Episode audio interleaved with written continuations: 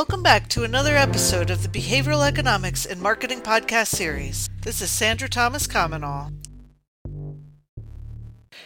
In this episode, we will be considering priming effect on market research. So, jumping in, what is priming effect?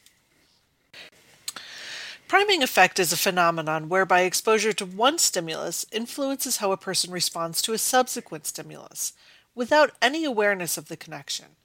In other words, priming effect is when an idea, concept, or etc. subconsciously inoculates you to respond differently to a situation, a decision, or whatever, than you would have otherwise responded. For example, if someone shouts Marco, your immediate response is polo, whether you say it out loud or not.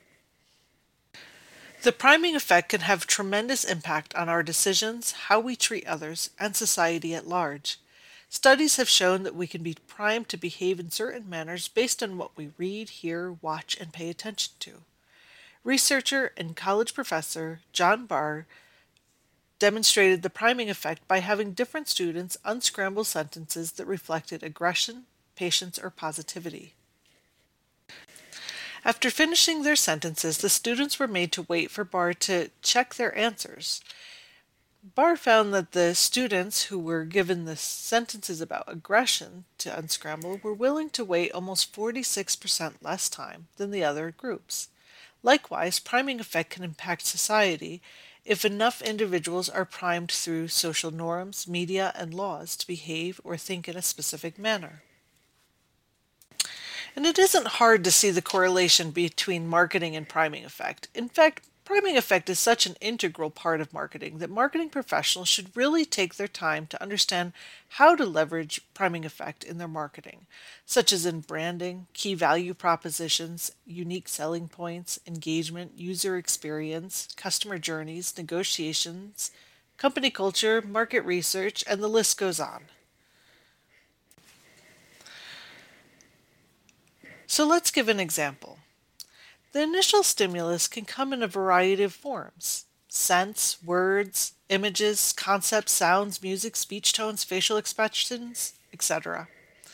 Have you ever walked into a grocery store and smelled the f- heavenly scent of baking bread? Then, even though it wasn't on your list, bought bread? The scent of baking bread primed you to purchase the bread.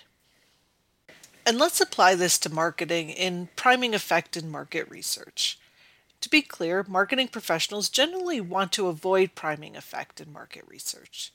If a subject is primed either positively or negatively toward survey or interview questions, it will skew the results of your research and can invalidate responses completely. For example, I recently came across market research data where a travel company was trying to assess the return to travel after COVID 19 by conducting travel sentiment interviews. Most of the questions asked begin with given the global pandemic or similar. This type of priming skews the participants' responses to the negative because they are subconsciously associating the initial negative stimulus to the future decision about travel. Further, in this case, the priming effect will also completely invalidate the research because the research will not be representative of actual travel consumer sentiments. In order to avoid the priming effect, market researchers should understand how to avoid priming their participants. A few ways that marketing professionals inadvertently prime participants of market research are through context, wording, imagery, options, and order.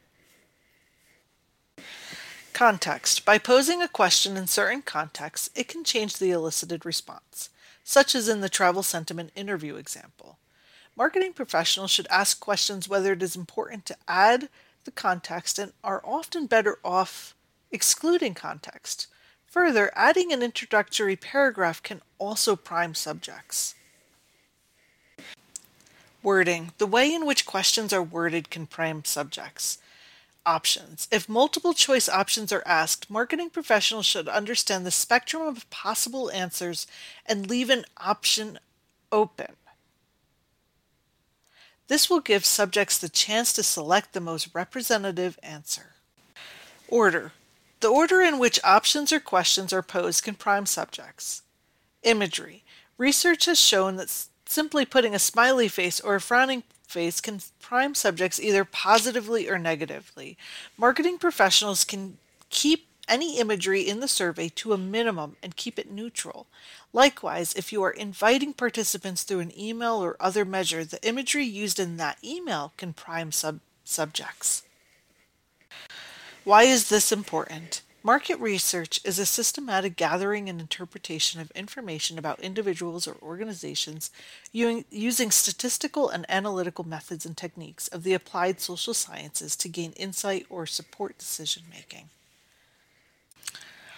Business executives that are using market research data to gain insight and support important decision making will want to use the most accurate data. For this reason, it is crucial that market research methodologies are sound and the results are not inadvertently influenced by the marketing professional conducting the research.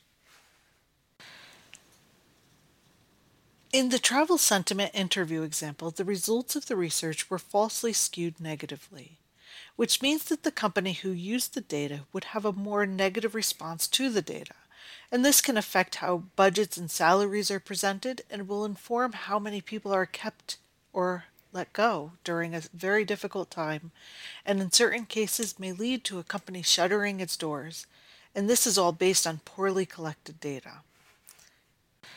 The priming effect can influence the results of market research, skewing participants' answers positively, negatively, or in completely different directions such as in purchasing a loaf of bread because of the scent of it baking. This skewedness means that the results were not representative of the actual population. And in the travel sentiment interviews examples, the questions were primed in a negative manner, skewing the results making them more negative than the actual consumer travel sentiment, and therefore, when business executives make decisions based on this poorly conducted market research, they will not be making sound decisions. Wrapping it up, understanding how we as humans make decisions is an important part of marketing.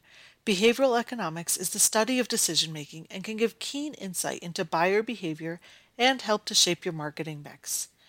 Priming effect is a phenomenon whereby exposure to one stimulus influences how a person responds to a subsequent stimulus without any awareness of the connection. Priming effect is an integral part of marketing and can be leveraged in branding, keep, value propositions, and unique selling points, engagement, user experience, uh, customer journeys, negotiations, and company culture. And it should be avoided in market research. This episode gives practical ways of marketing professionals to avoid priming effect in market research. If you are enjoying this podcast, give me a shout out, like it, share it, follow it, and review it. Also, if you enjoy my style but want to learn more about travel destinations, you are in luck. I just launched a new travel podcast, the Hub and Spoken Travel Show. Check it out on iTunes, Spotify, Google Podcasts, or online at www.hubandspokentravelshow.com.